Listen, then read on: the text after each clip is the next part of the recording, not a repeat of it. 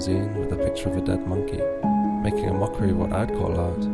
But what would I know about the scene in this city that has swallowed up friends, lovers, and family? Just give me a village the size of a teacup.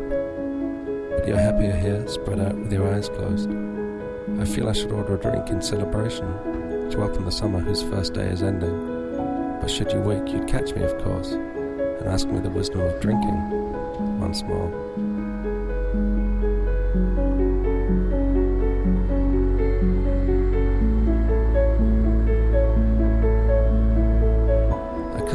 Back to yesterday's wedding when we got drunk and fell over. I did my best to be polite to a family I'd never met, but on numerous occasions, I guess I could have tried harder. Of course, by the end of the night, I was best friends with everyone and everyone's wife. But right now, I couldn't remember their names, no matter how hard I tried. As the sun glares through the hotel window, I wonder of our future and where it'll lead to.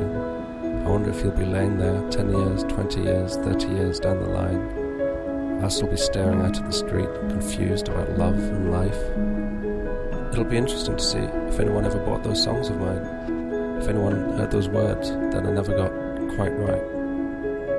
I think I can be honest in presuming the world is not exactly going to be leaping out of its bed to make me rich, using my songs in adverts, selling oranges or lemons. Who knows, I may end up street, or more likely, sleeping under a tree in the park opposite. Would the runners keep me awake, or would I keep them asleep? I hope I'd have the sense to move back home, as lovely as today is. I imagine the winter would be rather cold. I've been told for years that the devil had the best tunes, and that the devil lived down here, whereas us country folk weren't worth the salt from the road. From expat magazine editors who chose to lose their temper on the easily persuaded northern town dwellers. And sure enough, 99% of the people I meet have scant regard for entertaining me.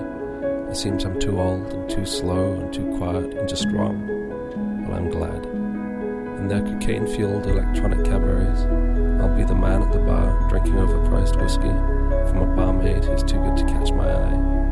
As she only works here two nights a week, the rest of the time she's a singer in a rock and roll band. I bet she'd change her tune if I told her my album had peaked 172. That I also had friends who worked in bars, and that didn't define who they are, though it certainly helps their capacity to drink.